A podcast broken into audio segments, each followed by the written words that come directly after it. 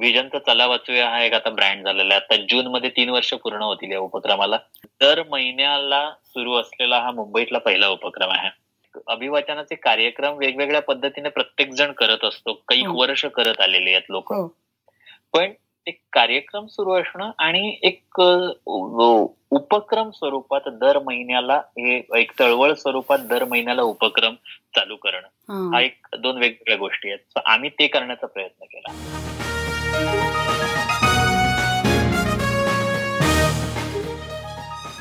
विश्वसंवाद या मराठी पॉडकास्टवर मी मंदार कुलकर्णी तुमचं स्वागत करतो.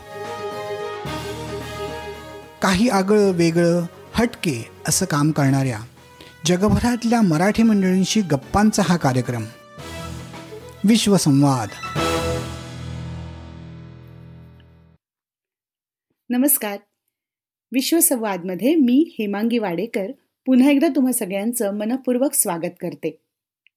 आपण गप्पा मारतोय श्रीनिवास नार्वेकर यांच्याबरोबर. आवाज साधना काव्य वाचन चित्रपट परीक्षण सूत्रसंचालन अशा अनेक विषयावरती नार्वेकर कार्यशाळा घेतात. हा आहे त्यांच्याबरोबरच्या गप्पांचा दुसरा भाग. त्यांनी विजन ही संस्था स्थापन केलेली आहे. आणि आता या कार्यशाळा विजनतर्फेच घेतल्या जातात. पण या कार्यशाळा किंवा या वर्कशॉप्स व्यतिरिक्तही अनेक नाविन्यपूर्ण उपक्रम विजनतर्फे राबवले जातात. या साऱ्याविषयी त्यांच्या कामाविषयी आता त्यांच्याकडूनच अधिक जाणून घेऊया. तुम्ही मगाशी म्हणालात श्रीनिवास त्याप्रमाणे विजनच्या मागची विजन ही तुमची पत्नी उत्कर्षा डॉक्टर उत्कर्षा नागेकर यांचं होतं. यांची होती तर मला माहिती आहे गेल्या वर्षी आकस्मिकपणे उत्कर्षा आपल्यामधून निघून गेली. पण हो. तिचं हे विजनचं स्वप्न तुम्ही हिरिरीने चालू ठेवलंय. मला वाटतंय त्याबद्दल तिला अभिमान वाटत असणार ह्याच्यात मला अगदी काही संशय नाहीये. ती खूप इन्व्हॉल्ड असायची व्यक्तिशः या शिबिरांमध्ये होय ना? हो हो हो. आणि म्हणजे काही काही सत्र वगैरे पण घ्यायची. शिबिरांमध्ये कार्यक्रम हो ती व्हॉइस कल्चरच्या ह्याच्यात म्हणा आणि व्हॉइस कल्चर आणि ऍक्टिंग दोन्ही वर्कशॉप असायची. त्यामध्ये ती प्रामुख्यानं वैद्यकीय सत्र जे होतं कारण आतापर्यंत असं झालं की आवाजाचा आणि मेडिक आवाज आणि मेडिकली वैद्य वैद्यकीय दृष्टीने आवाजाचा विचार हा अजूनपर्यंत तसा केला गेला नव्हता. तर आम्ही म्हणजे कदाचित असं झालं असेल माझ्याकडून की अदरवाईज मी फार विचार केला असता नसता मला माहिती नाही पण कदाचित ती डॉक्टर असल्यामुळे आणि ती स्वतः उत्तम एक निवेदिका होती स्वतः हो, उत्तम हो. गायची ती उत्तम हो. अभिनेत्री होती ती हो. तर आणि खूप सह तिचं बोलणं एकूणच बोलणं तिचं ओघवतं असायचं आणि ती मित्तल कॉलेजला लेक्चरर होती तर तिचं बोलणं तिच्या विद्यार्थ्यांनाही आवडायचं म्हणजे ते जो एक बोलण्यातली जी प्रेझेंटेबिलिटी असते. ती खूप उत्तम होती तिची सो डॉक्टर आणि हे असं सगळं ते एकत्रित तिच्या कडे असल्यामुळे आणि बाकी काय आपण म्हणू त्याला तशा पद्धतीने ती विचार करत असल्यामुळे हे करू असं करता येईल का? असं एक साधारणपणे तिसऱ्या चौथ्या वर्कशॉपच्या वेळी वगैरे आमच्या डोक्यात विचार आला. हा. की आपण असं करूया का? काय करता येईल? कारण जनरली आपण हे करतो बघा आपल्याला काही एखादा कार्यक्रम करायचा असला किंवा काही बेकार पटकन आपण म्हणतो काय नाही कंकोळचा छोटासा तुकडा ठेव डोक्या तोंडात. किंवा ज्येष्ठी मधाची कांडी ठेव ना तोंडात असं आपण. हे करतो बघा. किंवा साधा आवाज जरा खोकला वगैरे झाला साखर बरोबर ठेवूया खडी साखर बरोबर ठेवूया म्हणजे. आवाजाला काही हे नाही होणार हो, हो. अ, हे आपण जाता जाता बोलत असतो पण मग त्याच्यातून मग हे आला की मग का नाही मग एक सेपरेट सेशनच करूया त्याच्यावर हा. आणि तिचा तो रेग्युलर विषयच असल्यामुळे त्याच्यातून ते झालं की आणि मग त्या तो एक आमचा युएसपी ठरला. की अजूनपर्यंत कोणीच अशा पद्धतीने विचार नाही केला की. आवाजाच्या किंवा अभिनयाच्या कार्यशाळेमध्ये आम्ही. वैद्यकीय सत्र घेतो. की ज्याचा फायदा मला डे टू डे लाईफमध्ये होतो आणि त्याला शिबिरार्थींचे एवढे उत्तम प्रश्न असायचे ना की अरे हा आपण विचारच केलेला नाहीये आजपर्यंत असं त्यांच्या लक्षात यायचं. की जेव्हा वैद्यकीय सत्रामध्ये तुम्ही नेमकं काय घेता तर कधी कधी आता आपण खूप बोलल्यानंतर एक घसा सुकतो तोंडात हा. तु- तुंकी जमा होते. किंवा पटकन असं एकदम खूप बोलल्यानंतर असं एकदम खूप गळून गेल्यासारखं वाटतं.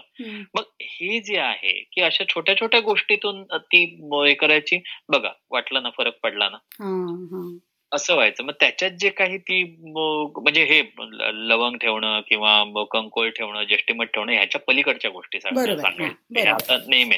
तर त्या ज्या काही छोट्या छोट्या गोष्टी ती सांगायची त्यामुळे पटकन असं तो अरे हो मस्त आहे हे. हे दररोज करायला हवं. म्हणजे मी मगाशी त्या साहेबांच्या संदर्भात म्हटलं की मॅडमचे दररोज एक्झरसाईज तुमचे सुद्धा हे करतो मी म्हणे. सगळे ते बरीच काय काय ते आयुर्वेदिक ह्याच्यात आयुर्वेदाच्या अनुषंगाने काही हे असायचे तिचे. एक्झरसाईज असायचे की पाणी तोंडात गच्च भरून घेणं ते चंबू करून पाहावं तो असं बरेच काय काय तिथे एक्झर आणि तो लगेच मुलांना फरक जाणवायचा.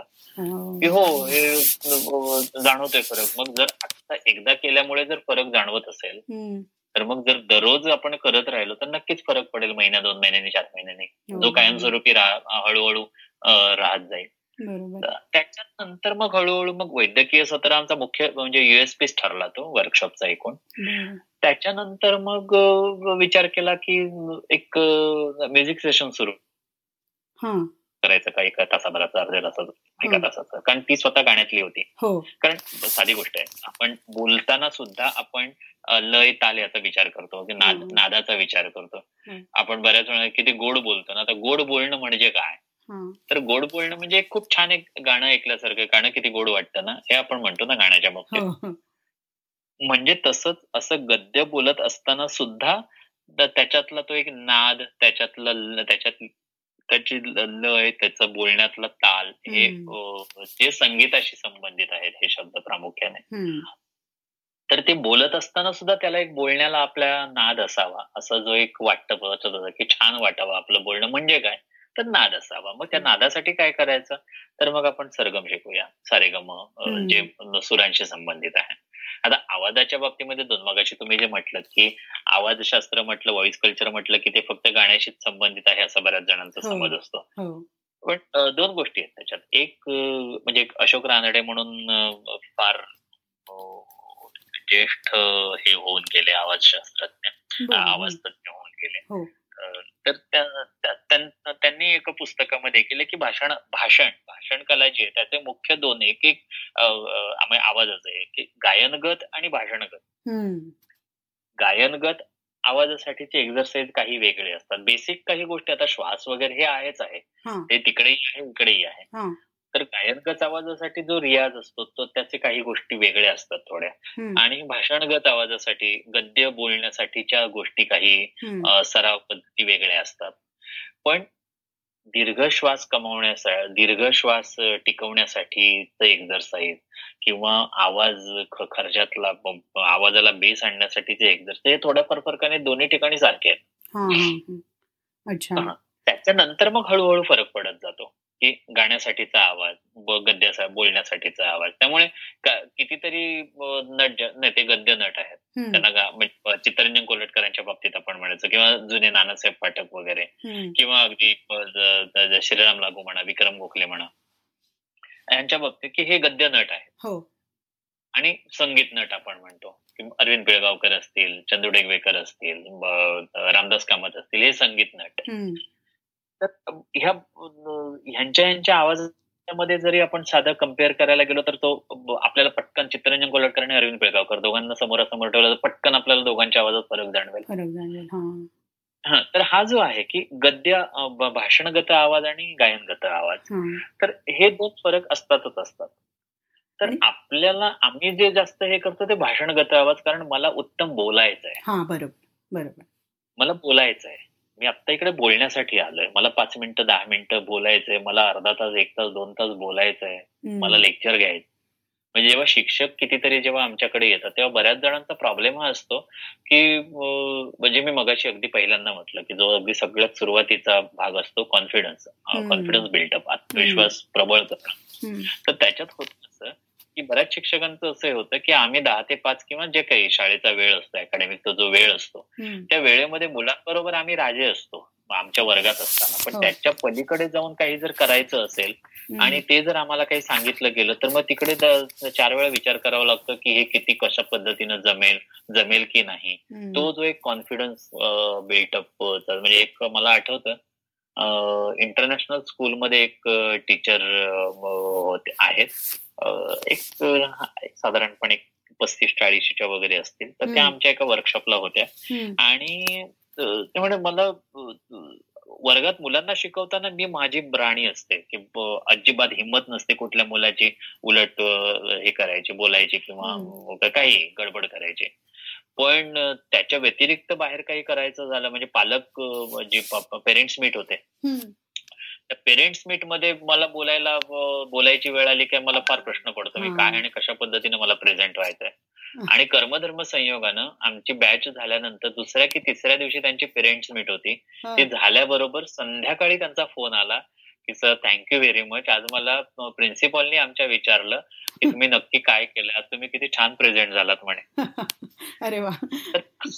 हे बास झालं ना. म्हणजे आज हो, हो, हो. चला एक जे काही आता आता म्हटलं हे तुम्ही टिकवायचंय. ओके लगेचचा लगेच फरक जाणवला ना तुम्हाला. जो असं नाहीये की माझा मलाच जाणवलंय. बघा किती मी छान बोललो. असं नाहीये. जे तिसऱ्या माणसाने सांगितलं तुम्हाला. बरोबर आहे. हो, हो.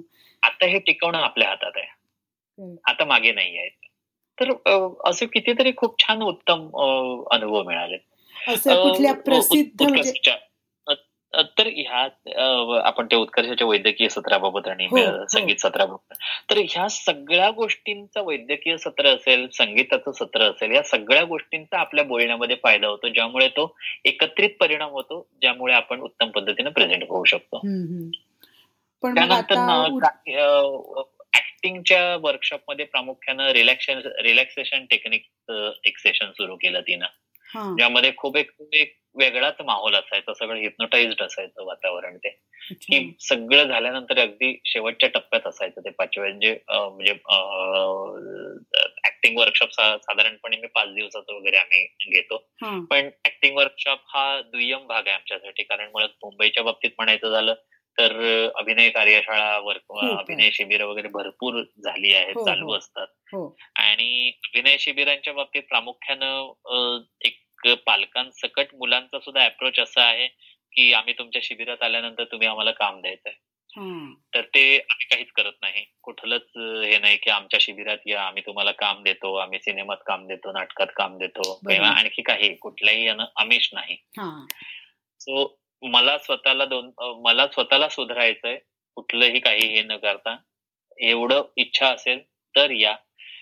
ऑफकोर्स त्याच्यात जर चांगलं वाटलं तर मी परस्पर नावं सुचवलेली सुद्धा आहेत. लोकांनी कामं सुद्धा केलेली आहेत तशी. अरे वा. हा. पण मी असं आमच्याकडे या आम्ही तुम्हाला काम देतो असं करून कुठलंच कोणालाच बोलवलेलं नाहीये कधी. किंवा म्हणजे तशी जाहिरात प्रलोभन सुद्धा म्हणून नाही. वापरलं तुम्ही. ते म्हणजे मध्ये खाली ठळक ओळ आहे. की कुठलंही अमिष नाही कुठलंही संधीचं हे नाही प्रलोभन नाही. आणि तरीही प्रतिसाद मिळतो.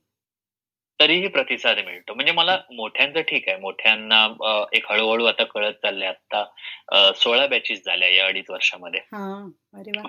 आणि जवळजवळ साधारण अडीचशे वगैरे या सोळा बॅचेस मधून दोनशे ते अडीचशे लोक या सोळा बॅचेस मधून आतापर्यंत पार पडली. म्हणजे विजनच्या बॅनर खाली. बाकी आता बाकीचे लेक्चर्स अन्य. ठिकाणच्या कार्यशाळा शासनाच्या कार्यशाळा. आता गेल्या वर्षी मी शासनाची सहा लेक्चर्स घेतली. वेगवेगळ्या म्हणजे ती सहा लेक्चर्स रत्नागिरी सातारा वर्धा अमरावती अ, नगर मला वाटतं औरंगाबाद अशा ठिकाणी गेल्या वर्षी घेतली. अ, पाच तारखेपासून परवापासूनच मी परत बाहेरच आहे. पाचला जळगाव आहे. चंद्रपूर आणि यवतमाळ आहे आता सात आणि आठला. बीड आहे दहा तारखेला. तर तर ही अशी चालू अस हे होतात. ह्याच्या व्यति म्हणजे हे सगळी वगळून सुद्धा विजनच्या बॅनर खाली केलेल्या वर्कशॉपची म्हणजे व्हॉइस कल्चरच्या वर्कशॉप हे आता सोळा बॅचेस झाल्या. अभिनयाच्या कार्यशाळा झाल्या. आणि महत्वाचं मला सांगायचं ते होतं की हे जे प्रलोभन आणि आमिषाच्या बाबतीत जे म्हटलं असं एक दीड वर्षानंतर असा एक प्रयत्न केला की लहान मुलांसाठी करायचं का. आवाजाची कार्यशाळा. लहान मुलांसाठी म्हटल्यानंतर प्रामुख्याने ऍक्टिंग वर्कशॉप असंच हे होतं. हो बरोबर. तो जुगार पहिल्यांदा आम्ही खेळलो. म्हणजे जुगारच म्हणतो मी त्याला. की त्याच्यात अभिनय हा शब्द हे सुद्धा न येता की लहान मुलांसाठी आवाज कार्यशाळा किती येतात तर बघूया म्हटलं. पाच जण आले तरी आपण करूया. अँड यू वोंट बिलीव्ह त्या याला जवळजवळ सोळा की अठरा जण होते. पहिल्याच. वर्कशॉपला की ज्याच्यामध्ये कुठलंही आमिष नव्हतं कुठलंही ऍक्टिंगचं हे नव्हतं लहान मुलांसाठी आवाज कार्यशाळा. असं साधा एवढाच हे होतं म्हणजे जिकडे मोठ्यांना प्रश्न पडतो की आवाज कार्यशाळा म्हणजे तुम्ही काय काय घेता मग त्याचा. फरक पडतो हो हो. हे? तिकडे सोळा सोळा मुलं सोळा की अठरा मुलं होती म्हणजे माझं आमचं हे कसं की या निमित्तानं त्या सोळा दुणे बत्तीस किंवा अठरा दुणे छत्तीस पालकांना यामागचं महत्त्व कळलं आणि त्यांनी आपल्या मुलांना पाठवलं अगदी बरोबर की ज्या त्या छत्तीस जणांचं किंवा चौतीस जण त्या छत्तीस जणांना कुठलीही अपेक्षा नाही की आपल्या मुलांना या वर्कशॉप मधून बाहेर पडल्यानंतर सिनेमा करायला हवा नाटक करायला हवं. माझ्या मुलांना छानपैकी बोलायला यायला हवं. तर हे मला फार महत्वाचं वाटतं. आणि त्या ह्याच्यातून मग आणखी दोन लहान फक्त लहान मुलांसाठी असलेली आणखी दोन वर्कशॉप केली मी नंतर. हा म्हणजे साधारण ते वर्षातून एक वगैरे करतो लहान केवळ लहान मुलांसाठी. कारण मुलांसाठी म्हटल्यावर सुट्या वगैरे या सगळ्या वर्कआउट करावं लागतं सो त्याला सुद्धा उत्तम प्रतिसाद आहे. ऍक्टिंग वर्कशॉपच्या बाबतीत जे मी म्हटलं ते अगदी बेसिक पातळीवर तेव्हा लक्षात येतं की अरे हे आपल्याला काही माहितीच नाहीये. हा. हे लक्षात सो ते सुद्धा मी हार्डली वर्षातून एक वगैरे ऍक्टिंग वर्कशॉप घेतो. ऍक्टिंग वर्कशॉप हा फार हे ठेवलेला नाहीये. Prefer preference. प्रामुख्यानं लक्ष पूर्ण व्हॉइस कल्चर आणि त्या अनुषंगाने बॉडी लँग्वेज बरं. केंद्रित राहिलेला आहे. पण वर्कशॉपच्या व्यतिरिक्त तुमचे विजन तर्फेच अनेक उपक्रम बाकीचे पण चालू असतात. चला वाचूया हा उपक्रम म्हणजे तुमच्याविषयी माहिती हो. जेव्हा हा. तेव्हा. हो. हो हो. तो अगदी फार महत्त्वाचा एक हो. उपक्रम आहे. आणि जसं आता या अडीच वर्षात विजनच्या व्हॉइस कल्चर वर्कशॉपला एक महत्त्व प्राप्त झालेलं आहे. आणि एक पटकन विजन व्हॉइस वर्कशॉप म्हटल्याबरोबर लोकांमध्ये सुद्धा एकदम अरे वा विजनचा आहे. तसंच विजनचा चला वाचूया हा एक आता ब्रँड झालेला आहे. आता जून मध्ये तीन वर्ष पूर्ण होतील या उपक्रमाला. दर महिन्याला सुरू असलेला हा मुंबईतला पहिला उपक्रम आहे. आणि म्हणजे आम्ही काही फार वेगळं केलंय किंवा हे सी कार्य अभिवाचनाचे कार्यक्रम वेगवेगळ्या पद्धतीने प्रत्येक जण करत असतो. काही हो. वर्ष करत आलेले आहेत लोक. हो. म्हणजे अगदी पु ल आणि सुनीता देशपांडेंपासून अभिवाचनाचे आणि वेगवेगळ्या अशा पद्धतीने कार्यक्रम सुरू राहिलेले आहेत. पण एक कार्यक्रम सुरू असणं आणि एक उपक्रम स्वरूपात दर महिन्याला हे एक चळवळ स्वरूपात दर महिन्याला उपक्रम चालू करणं. हा. एक दोन वेगवेगळ्या गोष्टी आहेत. आम्ही ते करण्याचा प्रयत्न केला. आणि तो असं म्हणजे मुळात मी म्हणा उत्कर्ष म्हणा आणि व्हॉइस मधलं असल्यामुळे प्रत्येक गोष्ट माझ्यासमोर एक उत्तम पद्धतीने प्रेझेंट करायची आहे. आवाजातून म्हणा किंवा परफॉर्मन्सने म्हणा. म्हणजे मी बेसिकली परफॉर्मर वगैरे आहे.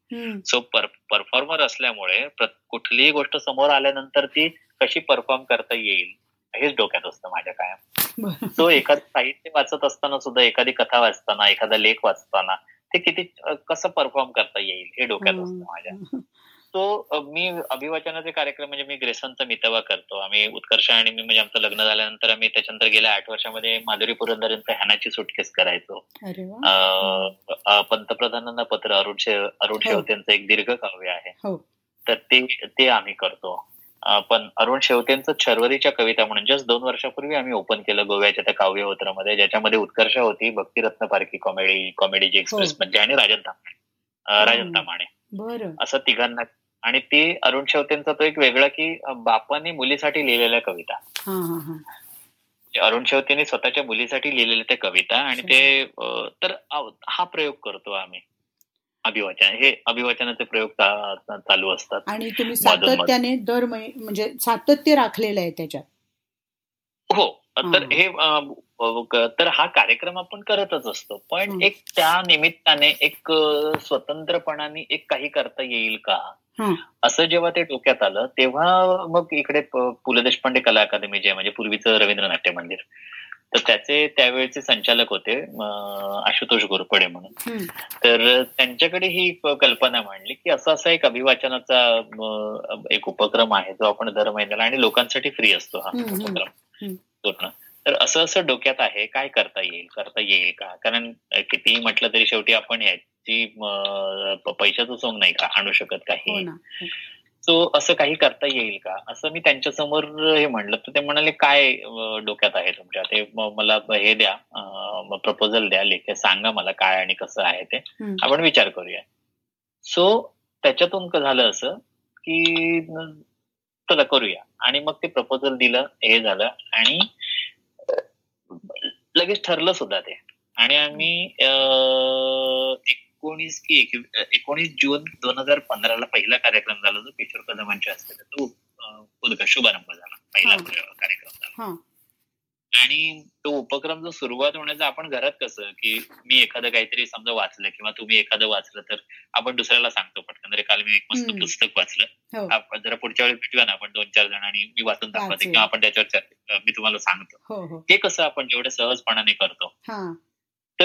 त्या सहजपणाने की वीस पंचवीस जण आपले असले तरी चालतील. कुठेही याला मोठं स्वरूप नाही द्यायचं. हा. जाहीर कार्यक्रम नाही. औपचारिकता कुठलीच नाही. हा. तर अशा पद्धतीने आपण सुरू करूया. असं ह्याच्यात सुरुवात झाली. आणि पहिल्याच कदाचित किशोर असल्यामुळे असेल पहिल्याच कार्यक्रमाला जवळजवळ शंभर सव्वाशे जण होते आणि तो कार्यक्रम जवळजवळ पावणे चार तास वगैरे चालला साडेतीन तास वगैरे. तर त्याच्यानंतर मग दुसरा कार्यक्रम झाला कौशल इनामदार होते त्याच्यात. तर कौशलच्या कार्यक्रमाला सुद्धा जवळजवळ शंभर एक जण होते. आणि मग तो हळूहळू हळूहळू ते सुरूच झालं ते. आणि मग त्याच्यात आणि ही सगळी मंडळी जी आपण बाहेर सेलिब्रिटी म्हणून ज्यांना हो. आपण बघतो तर. ही सगळी मंडळी आपल्या या उपक्रमामध्ये विनामूल्य येतात एका रुपयाची अपेक्षा न ठेवता येतात ही सगळी. मंडळी आणि याच्यामध्ये अगदी किशोर कदम कौशल हम्म. जयंत सावरकर चंद्रकांत कुलकर्णी विजय केंकरे सोनाली कुलकर्णी स्मिता तांबे राजन तामाणे शर्वाणी पिल्ले देवेंद्र पेम महेश केळुसकर किंवा किशोर कदमांची बायको सुलभा सौमित्र पुण्याच्या आत्ताची सावित्री पुशी रेगेंच्या हो. कादंबरीवरचा जो नाट्याविष्कार चालू हो. डॉक्टर प्रिया जामकर पुण्याच्या एसएनडीटीच्या मराठी विभाग प्रमुख आहेत. तर त्या येऊन गेल्यात आपल्याकडे.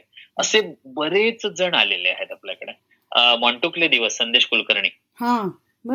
त्याला राज्य पुरस्कार मिळाला. तर त्याचं वाचन स्वतः संदेश आणि अमृता सुभाषने केलं. अरे वा. या या या अंतर्गत. म्हणजे ही सगळी माणसं जी येतात ती सुद्धा मी जे म्हटलं की ही विनामूल्य येतात माणसं आणि मी तर बऱ्याच वेळा म्हणतो की ही माणसं येतात म्हणून हा कदाचित हा सलग हे चालू शकतो. आता ही माण म्हणजे बऱ्याच जणांचं जर की तुम्ही सगळ्या सेलिब्रिटीनच आणता का? तर असं नाहीये. आपल्या विजनच्या व्हॉइस कल्चर वर्कशॉप मधली ज्यांना इच्छा आहे की हम्म. तुम आपल्याला आम्हाला वाचायचं आहे या तुम्ही कधीही. सगळ्यांना. ओपन हे केलं होतं. आणि अगदी पहिल्या कार्यक्रमाच्या वेळी जाहीर सुद्धा केलं होतं की ज्यांना यामध्ये सहभागी व्हायचं आहे त्यांनी त्यांना एक सात आठ दहा मिनिटाचा एक काही उतारा निवडावा आणि त्याच्यातलं उत्तम दोन अडीच मिनिट अडीच मिनिटाचं रेकॉर्डिंग करावं. व्हॉइस रेकॉर्डिंग व्हॉइस रेकॉर्डिंगपेक्षा व्हिडिओ रेकॉर्डिंग मी सजेस्ट केलं होतं. कारण हे आपण प्रेझेंट करतो ना तुम्ही कसे. प्रेझेंट करता हे सुद्धा त्या निमित्ताने कळेल. आणि अडीच मिनिटाचं एक व्हिडिओ रेकॉर्डिंग करा आणि मला मेल करा. म्हणजे एक ऑडिशन प्रोसेस. हो, अशा वेळेला मेल. त्याच्यात त्याच्यात जर काही सुधारणा सुचवायच्या असतील तर हा. त्या मी सांगेन. हा. त्या सुधारणा करून परत मेल करा. असं आपण फिल्टर करत जाऊ. म्हणजे ऑडिशन प्रोसेस अशा पद्धतीने करत जाऊ. हा. त्याच्यातलं सुद्धा काही जणांनी प्रेझेंट केलेलं आहे. त्याच्यात. आणि माझा प्रयत्न असा होता हळूहळू की ओके आता आज किशोर आहे सोनाली कुलकर्णी आहे किंवा तामाणे आहेत विजय कदम आहे. या नावांना अनंत भावे आमच्याकडे अनंत भावेंनी वाचले उषा मेहतांनी वाचलंय अण्णांना त्यावेळी जे साहित्य अकादमी मिळालं लहान मुलांच्या ह्याच्यासाठी पुस्तकासाठी तर इमिजिएट त्याच्यानंतरचा पुढचा कार्यक्रम तो होता. एक ह्याच्यात असं साहित्य कोजागिरी म्हणून आम्ही जवळजवळ साडेचार साडेपाच तासांचा कार्यक्रम केला पु ल देशपांडे अकादमीच्या ओपन याच्यावर त्या प्रांगणामध्ये जो मोठा आहे. आणि त्याच्यात जवळजवळ दहा अभिवाचक होते. अरे. त्याच्यामध्ये विजय कदम शर्वाणी पिल्ले प्रिया जामकर त्यावेळी होत्या. रवी लाखे उषा मेहता ऋषी देसाई.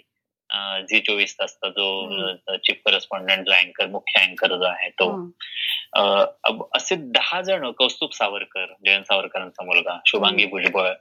तर असे जवळजवळ दहा जण होते आणि त्याच्यात आम्ही एक असं प्रयत्न की प्रत्येक कवितेच्या अनुषंगाने आम्ही सुनील देवळेकर म्हणून एक आमचे नेपथ्यकार जे यदा कदाचित पासून भरपूर नाटकं केलेली आहेत त्यांनी नेपथ्यकार प्रकाश योजनाकार म्हणून. तर त्यांनी त्यांचाही तो असा पहिला प्रयोग होता.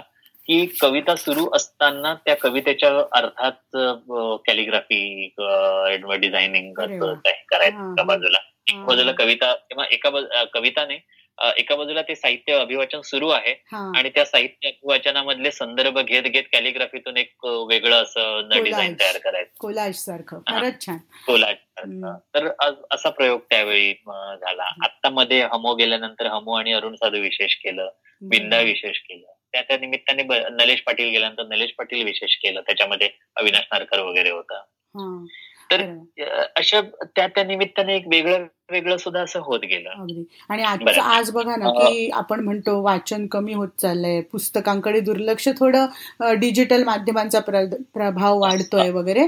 त्या हो. पार्श्वभूमीवर हा तुमचा उपक्रम म्हणजे खरंच आणि त्याला तुम्ही म्हणताय की प्रतिसाद मिळतो इतकंच नाही तर लोक त्याच्यात सहभागी व्हायला पण उत्सुक असतात तर हे फार आणि आता म्हणजे लो एक कार्यक्रम झाल्यानंतर एक आठ दिवसात फोन येतोच येतो. एक चार फोन तरी येतात पुढच्या महिन्याचा कार्यक्रम कधी. अरे वा फारच हा हे आता सवय लागलेली आहे. आणि आता पहिल्यांदा कसं करायचो की आणि मुळात हा सगळा बिनभांडवली व्याप असल्यामुळे माझाही आणि ज्यांना बोलावणार त्यांचं सुद्धा. मी अगदी आठ दिवस आधी वगैरे ठरवायचो. आणि सगळ्यांना ही जी सगळी मंडळी आहेत तुम्ही तुमचं व्यावसायिक नुकसान करून या कार्यक्रमाला येऊ नका. तुमचा रिकामा वेळ सांगा आपण. पण नंतर मग कसं व्हायला लागलं की हॉलची अवेलेबिलिटी खरोखरच तारखा वगैरे त्यामुळे मग आणि मग काय आपण लोकांपर्यंत पोहोचणं. त्यामुळे मग आधीच्या कार्यक्रमामध्ये पुढच्या महिन्याची तारीख अनाऊन्स करणं असं आता आम्ही करतो. त्यामुळे लोकांना ते लक्षात येतं आता हळूहळू. आता जानेवारीमध्ये या उपक्रमातलं पंचवीसावं पुष्प झालं ज्याच्यामध्ये शुभांगी लाटकर होत्या. त्यांनी संजीव लाटकरांची एक कथा वाचली होती. तर आणि त्याच याच्यात आमची विजनची वेबसाईट लॉन्च केली आम्ही. तो एक महत्त्वाचा टप्पा होता त्याच्यातला की अडीच वर्ष आता हे एवढं सगळं केल्यानंतर एक सगळं एकत्रित काय आपण म्हणू एकत्रित रेकॉर्ड राहणं. आणि एक ते त्या निमित्तानं एक ते एका ठिकाणी राहत हो, हो. सगळं. काय आहे मग ती वेबसाईट सांगा ना. म्हणजे मग इथल्या आजच्या श्रोत्यांना पण जाऊन भेट देता येईल आणि बघता येईल तिथलं W W W dot vision voice in act dot com V I S I O N sorry V O I C sorry sorry sorry W W W dot V I S I O N V O I C E N A C T dot com तर मी परत पण हे सांगते की W W W dot vision voice act in dot com voice in voice in act okay W W W dot vision voice in act dot com या वेबसाईटला in in फक्त voice in in for Narvekar. हो बरं बरं. ठीक आहे. Voice dot com मग याच इथे तुमच्याशी पण कॉन्टॅक्ट करता येईल का? या वेबसाईटला भेट दिली तर? हो, हो, हो, अगदी पहिल्या लॉन्चच्याच वेळी आम्ही जेवढं जास्तीत जास्त टाकता येईल तेवढं अजून म्हणजे आत्ताही काम सुरू आहे त्याचं थोडं आता पुढे. पण लॉन्चच्याच वेळी जास्त म्हणजे आता पंचवीसाव्या कार्यक्रमाच्या वेळी आम्ही हे लॉन्च केले. पण चोवीसही कार्यक्रमांचे फोटोज चोवीस कार्यक्रमांचे डिटेल्स सगळे याच्यावर आहेत. वेबसाईटवर आहेत. सगळी माहिती मिळू शकेल. हो त्यानंतर जी अभिवाचन स्पर्धा घेतो आम्ही एक तीन वर्ष चाळीस गावची एक रंगगंध कलासक्त न्यास म्हणून एक संस्था आहे. जी गेली आता हे सोळावं वर्ष त्यांचं गेली सोळा वर्ष अभिवाचनाची अखिल भारतीय स्पर्धा घेते. आणि महाराष्ट्रात यावर्षी एकवीस केंद्रावर त्यांची प्राथमिक फेरी घेतली. आणि एकवीस केंद्रावर प्राथमिक फेरी घेऊन म्हणजे एकवीस एकोणीस केंद्र अधिक बडोदा आणि इंदूर अशी दोन. असे मिळून एकवीस केंद्रांवर स्पर्धा झाली आणि एकवीस केंद्रांवरून पहिल्या दुसऱ्या आलेल्या संघांची अंतिम फेरी आत्ता चोवीस पंचवीस फेब्रुवारीला चाळीस गावला झाली तो गेली तीन वर्ष या स्पर्धेची मुंबई फेरी व्हिजन घेत. अच्छा अच्छा. आणि तीन वर्षापूर्वी म्हणजे विजनचं जे पहिलं वर्ष या स्पर्धेचं मुंबई फेरीचं त्याच्यामध्ये एवढा अफाट प्रतिसाद मिळाला की त्याच्यामध्ये जवळजवळ अडतीस संघ म्हणजे चोवीस संघ आम्ही फायनल केले. जे दोन दिवस सकाळी आठ ते रात्री अकरा परीक्षकांची कसोटी बघणारी स्पर्धा झाली ती. चोवीस संघ दिवसाला बारा संघ आणि एका संघाला वेळ दिलेला होता पाऊण तास. पस्तीस मिनिटं ते पंचेचाळीस मिनिटाचं सादरीकरण. तर एका दिवसामध्ये पंचेचाळीस ते पंचेचाळीस मिनिटांचं बारा संघांचं सादरीकरण ऐकायचं आणि असे सलग दोन दिवस खरंच जवळजवळ तेरा संघांना आम्ही रिजेक्ट केलं कारण ते तिसरा किंवा चौथा दिवस वाढवायची कपॅसिटी नव्हती. एकूणच आर्थिक दृष्ट्या किंवा अर्थात पहिल्या वर्षी या स्पर्धेला पुन्हा एकदा पु कला अकादमीचं पु ल देशपांडे कला अकादमीचं गोरपडे साहेब होते त्यांचं सहकार्य होतं. त्यामुळे थोडं सुसह्य झालं ते. विजनच्या बाबतीत म्हणजे तलावाचव्याच्या उपक्रमाबाबतीत म्हणा किंवा स्पर्धेच्या बाबतीत तलावाचव्या उपक्रम हा वर्षभर आम्ही अकादमीच्या बरोबरीनं राबवला. पण त्याच्यानंतर मग जे काही तांत्रिक गोष्टी म्हणजे पुन्हा काय आपण रिन्युअल करणं किंवा नव्याने अर्ज देणं असं साहेबांची बदली झाली. आणि त्याच्यानंतर मग ते राहून गेलं. एक तांत्रिक बाबींची पूर्तता करणं राहून गेलं. आणि मग असं झालं की ठीक आहे. आपण उत्कर्षाचं आणि माझं असं बोलणं झालं की चला आपण आपल्या पातळीवर करू शकतो ना. एक महिना महिन्याला काही दोन चार हजार खर्च करणं आता तरी कठीण नाहीये आपल्याला. आता तो प्रॉब्लेम नाहीये की उद्या जेवायचं काय आहे. सो आपण करूया. आणि मग गेली त्याच्यानंतर गेली दीड वर्ष आम्ही पूर्ण तो स्वतंत्र स्वतःच्या खिशातून घालून हे करतो कार्यक्रम तो उपक्रम करतो. चला वाचूया. आता याच्यात लोकांनी सुद्धा बऱ्याच लोकांनी असंही हे केलं की तुम्ही एवढं सगळं कार्यक्रम करता एवढ्या जणांना आणता तर आम्हालाच कसं ते की असं नका मोफत करू. तुम्ही आमच्याकडून मदत काहीतरी हे घ्या. देणग्या हे करा. म्हटलं आत्ता गरज नाही वाटत आहे म्हणजे काही जणांनी तर असं हे केलं तुम्ही खोका बाहेर ठेवा. कार्यक्रम संपल्यानंतर ज्याला जे टाकायचं ते टाकतील. असं सुद्धा त्यांनी हे केलं. पण म्हटलं नाही ज्यावेळी खरोखरच जेव्हा हे संप कॅपॅसिटी संपेल की बाबा नाही आता खरोखर पुढच्या कार्यक्रमासाठी खर्च करू शकत. त्यावेळी मी खरोखर स्वतःहून जाहीर करेन की बाबा नाही करू शकत आता तुम्ही मदत करा. ओके जोपर्यंत शक्य आहे तोपर्यंत करतो. तरी सुद्धा एका बाईंनी जाता जाता असं एक पाकिट देऊन गेल्या त्या ज्याच्यामध्ये पाचशे की हजार रुपये वगैरे होते. असंही लोकांनी हे केलंय होते. आणि आता झालंय. परत एकदा जरा अकादमीशी अफिलिएट करून करावं का? म्हणजे झालीच बोलणी सुरू आहेत. तर बघूया आता. झालं तर उत्तम. म्हणजे मग अन्य आणखी काहीतरी वेगळ्या पद्धतीने विचार करता येतो. आणखी काहीतरी जरा हे होतं. आणि शेवटी सगळ्या गोष्टी आर्थिक हो बाबीकडे येऊन अडतात. आर्थिक बाब एकदा मोकळी झाली त्याच्यातून मोकळे झालो की मग आणखी काहीतरी वेगळा विचार करता येतो. काहीतरी हो छान करता येईल आणखी वेगळं म्हणून. हो, असं. पण म्हणजे आज सगळीकडे जिथे नुसतं केवळ जाहिरात आणि पैसे मिळवणं या पार्श्वभूमीवर तुम्ही हे जे काही सांगताय ते अक्षरशः खरं वाटत नाही इतकं चांगलं आहे. खरं वाटत नाही. नाही आणि ज्या अर्थी ते चालू राहिलंय तुम्ही आता जो अनुभव सांगितलात की एक बाई आली आणि त्यांनी पटकन तुमच्या हातात पाकिट देऊन त्या गेल्या. हो, हो, तर हो, हे. अनुभव सुद्धा जाणवून देतात आपल्याला की हे सगळं लोकांनाही महत्वाचं वाटतंय आवश्यक वाटतं अगदी अगदी अगदी अगदी. आणि जे वाचन प्रसारासाठी म्हणजे दोन उद्देश होते ह्याच्यात जे मी मगाशी अगदी म्हटलं. एक मी परफॉर्मर असल्यामुळे आणि आवाजातलं असल्यामुळे एखादं मी वाचलेलं किती छान पद्धतीनं प्रेझेंट करता येईल. हे एक डोक्यात असायचं. आणि आपण सगळ्यांनीच सगळं वाचलेलं असतं अशातला काही भाग नसतो. हो बरोबर. सो तो एक सगळं महत्त्वाचा आणखी एक मुद्दा हो, होता. की चला मी वाचलेलं तुम्ही तुम्हाला सांगतो आता. त्यामुळे एवढं खूप वेगवेगळ्या पद्धतीचं की अरे हे मस्त आहे काय ते. असं साहित्य लोकांसमोर आलं ते वाचलं गेलं ऐकलं गेलं लोकांनाही इंटरेस्ट निर्माण झाला. लोकांनी प्रकाशकांचे लेखकांचे पत्ते घेऊन ती पुस्तकं विकत घेतली. म्हणजे आणखी एक या अनुषंगाने मला किस्सा सांगावा असं वाटतं की एक राष्ट्रीयकृत बँकेचे रिटायर्ड बँक मॅनेजर शिवाजी पार्कमध्ये राहणारे एकारांत अशासाठी मी सांगतोय की एक संदर्भ तो एक बॅकड्रॉप तयार करतोय मी जेणेकरून ते एक पुढचं एक त्याचं गांभीर्य कळेल. की मला वाटतं त्यावेळी राजन तामाणेनी अत्र्यांचं करेचे पाणी मधलं काही वाचलं होतं. मी अपक्ता कसा झालो वगैरे. तर त्यांना ते प्रचंड आवडलं आणि आश्चर्य म्हणजे त्यांनी ते ऐकलंच नव्हतं. काही माहितीच नव्हतं त्यांना अत्रे मराठी माणूस एकारांत मी म्हटलं ते त्याच्यासाठी. आणि शिवाजी पार्क राहणार. आहे रिटायर्ड बँक मॅनेजर अत्र्यांचं नाव आणि हा. आणि म्हणे हे मस्त आहे काय? ते धमाल आहे.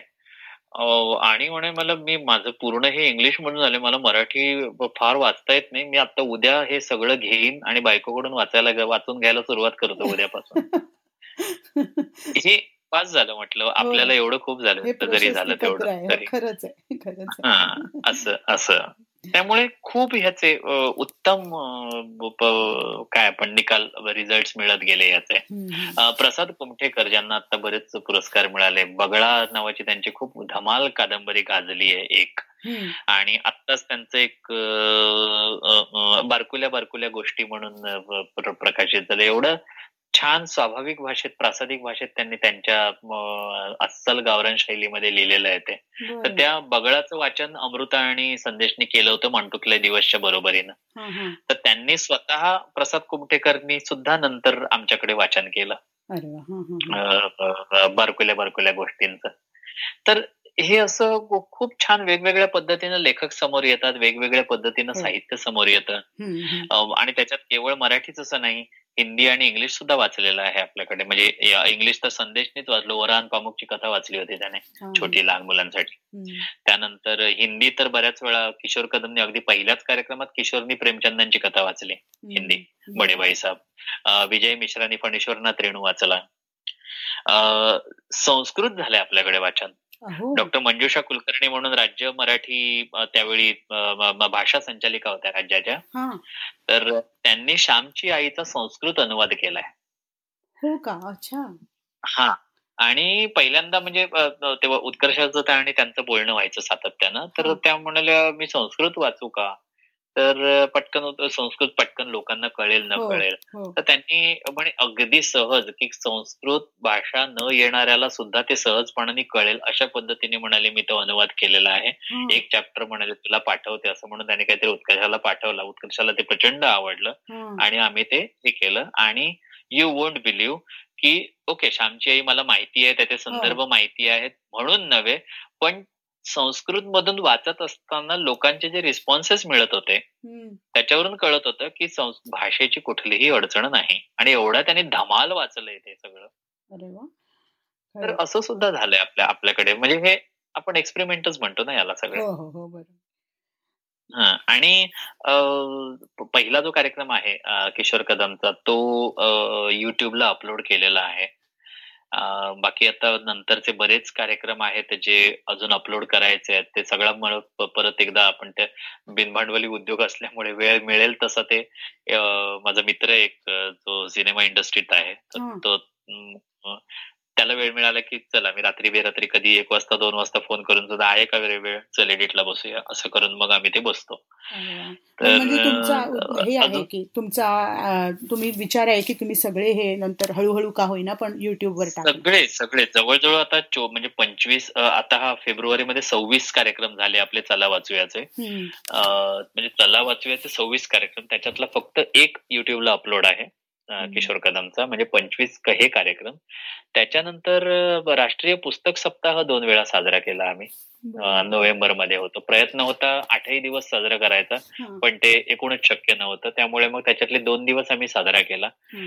असं मला वाटतं मी दोन वर्ष केलं मला वाटतं तर तो कार्यक्रम. त्याच्यानंतर ग्रेसांच्या अठ्ठावीस अठ्ठावीस मे.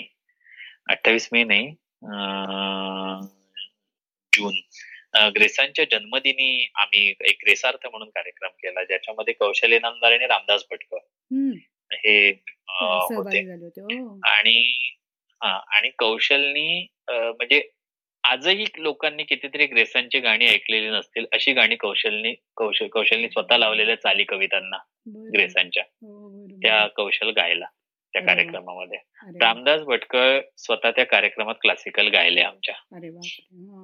त्यानंतर ग्रेसांची आठवण म्हणजे फक्त ग्रेस एक ग्रेस होता आणि ग्रेसांचे माझे संबंध मुळात खूप छान सुदैवानं हे म्हणजे आम्ही जे मितव करायचो त्याच्यातून सतीश सोळंकरच्या माध्यमातून ते ग्रेसांची ओळख झाली. आणि नंतर मग ग्रेसांचं माझं खूप छान हे जमलेलं. तर असं तो एक म्हणजे ग्रेसांचे माझे संबंध हा एक वेगळाच विषय होता. तर त्याच्यातून ते अधिक तर मग ग्रेसार्थ जो केला तो एक त्या सगळ्या याच्यातून झालेला एक आणखी एक उत्तम कार्यक्रम. तर असे आणखी बरेच कार्यक्रम केले. एकांकिका आता उत्कर्ष गेल्यानंतर अठ्ठावीस मे ला दोन एकांकिका केल्या. जे गप्पा नावाची योगेश सोमनची एक हो. एकांकिका आहे खूप गाजलेली. तर ती मी अठ्ठ्याण्णव साली पहिल्यांदा केली होती माझ्या मित्रमैत्रिणींना घेऊन. आणि ती नंतर मग एक डॉक्टर्स एकांकिका स्पर्धा होती. त्याच्यात उत्कर्षाने स्वतः काम केलं होतं. तर ती एकांकिका मी पुन्हा केली ज्याच्यामध्ये भक्तिरत्न पारखी कॉमेडी एक्सप्रेस वाली ती आणि डॉक्टर दिलीप नलगे म्हणून उत्कर्षाचा इंजिनियर तर त्याने केलेलं. आणि स्वगत स्वगत या नावाची प्रदीप राणेंची खूप भन्नाट एकांकिका आहे जुनी जी ऐंशीच्या दशकात प्रचंड गाजली होती. खूप ऑफबीट आहे ती एकांकिका. तर ती उत्कर्ष आणि मी करणार होतो. पण तोपर्यंत ते हे झालं नाही शक्य झालं राहिलं राहिलं राहिलं. ती एका अशा दोन एकांकिका केल्या होत्या गेल्या अठ्ठावीस मे ला. म्हणजे एक आता असं हे आहे की आता गेल्या अकरा एप्रिल अकरा मार्चला उत्कर्ष गेली. हो. अकरा एप्रिलला उत्कर्षाच्या स्मृतीप्रित्यर्थ एक पहिल्या मासिक स्मृती दिनानिमित्ताने एक प्रिय उत्कर्ष म्हणून कार्यक्रम केला ज्याच्यामध्ये उत्कर्ष लोकसत्ताच्या चतुरा पुरवणीत आणि हेराल्डच्या गोव्याच्या हेराल्डमध्ये कॉलम लिहायचे. आणि ते दोन्ही कॉलम प्रचंड गाजले होते. तर त्या कॉलमचं पुस्तक आत्ता या अकरा मार्चला तर याला पूर्ण वर्ष पूर्ण होतंय उत्कर्षाला. तर अकरा मार्चला त्या पुस्तकाचं प्रकाशन होतंय. राजन खान आणि चिन्मयी सुमितच्या हस्ते राजन खान अध्यक्ष आहे चिन्मयी सुमितच्या ते प्रकाशन होते आणि त्याच्यात मग आदिती सारंगधर ज्योती आंबेकर प्रसाद फणसे ही माणसं वाचतायत त्याचे लेख ते त्यातले लेख. जे गेल्या वर्षी जो पहिला मासिक स्मृती झाला त्याच्यामध्ये अगदी मनीषा कोरडे म्हणजे प्रियदर्शनच्या सिनेमाची लेखिका. त्या मनीषा कोरडे चंद्रकांत कुलकर्णी चंद्रकांत मेहेंदळे कौशली नंदार यांनी तिचे लेख वाचले होते. तर तोही कार्यक्रम अपलोड करायचा आहे अजून. त्यानंतर उत्कर्षावर एव्ही केली एक चाळीस मिनिटाची गेल्या वर्षी. तर ती सुद्धा अपलोड होईल. आता या अकरा मार्चला करेन मी कदाचित ते. असं अपलोड करायचं भरपूर आहे. जवळजवळ चाळीस एक पस्तीस किमान पस्तीस कार्यक्रम अपलोड करायचे अजून. पण ते काय वेळ मिळेल तसं करत राहणं. हो, हो. नक्की करत राहा. मला खात्री आहे आज हो. आपल्या गप्पा ऐकणारे जे श्रोते आहेत त्या सगळ्यांना या सगळ्या तुमच्या गप्पांमुळे इंटरेस्ट निर्माण झाला असेल आणि सगळेजण त्या वेबसाईटवर. जातील. नक्कीच नक्की नाही नाही. नाही श्रीनिवास खरंच तुमचे मला आभार मानायचे आहेत. एक म्हणजे तुमच्याशी मुलाखत करायची असं ठरवल्यानंतर आपण जो कॉन्टॅक्ट केला त्याच्यावरनं माझ्या लक्षात आलं की तुम्ही खूपच बिझी असता आणि तुमचे सतत कार्यक्रम उपक्रम चालू असतात. तरी सुद्धा तुम्ही मुद्दाम वेळ काढून इथे आलेला तर त्याबद्दल खरंच खूप आभार आहेत. खूप माहिती कळली. मुळात मलाही खूप छान वाटलं की या निमित्तानं एक इकडचं हे काही जगभर पोहोचणं हो, हो. असेल किंवा हे असेल. ते त्या निमित्तानं सांगता आलं मला. आणि खरंच व्हॉइस कल्चर ही हे क्षेत्र इतकं वेगळं आहे. त्याच्याबद्दल खूप कमी माहिती असते. आज हो. तुमच्याकडून आम्हाला खूप माहिती सुद्धा कळली. तुम्ही हे जे चला वाचूया आणि इतर उपक्रमांबद्दल सांगितलं त्यामुळे हो. हेही लक्षात आलं की आवाज तुमचा चांगला करणं हे शक्य असतं आणि महत्वाचं असतं. कारण प्रत्येक वेळेला बाहेर तुम्ही दरवेळी काही नट किंवा गायक असायला लागतं असं नाही. रोजच्या जीवनात हो, सुद्धा आवाज वापरावा लागतो. आणखी त्यामुळे ती स्वतःची ओळख जास्त आत्मविश्वासानं करण्यासाठी व्हॉइस कल्चर अतिशय आवश्यक आहे. एक्झॅक्टली हो. खूप खूप धन्यवाद परत एकदा सर्व श्रोत्यांतर्फे विश्वसंवादच्या थँक्यू आणि तुमचे सुद्धा तुम्हाला सुद्धा धन्यवाद. या निमित्तानं मला माझं काम आमचं काम हे सगळीकडे पोहोचवण्याची संधी मिळाली. Thank you very much thank you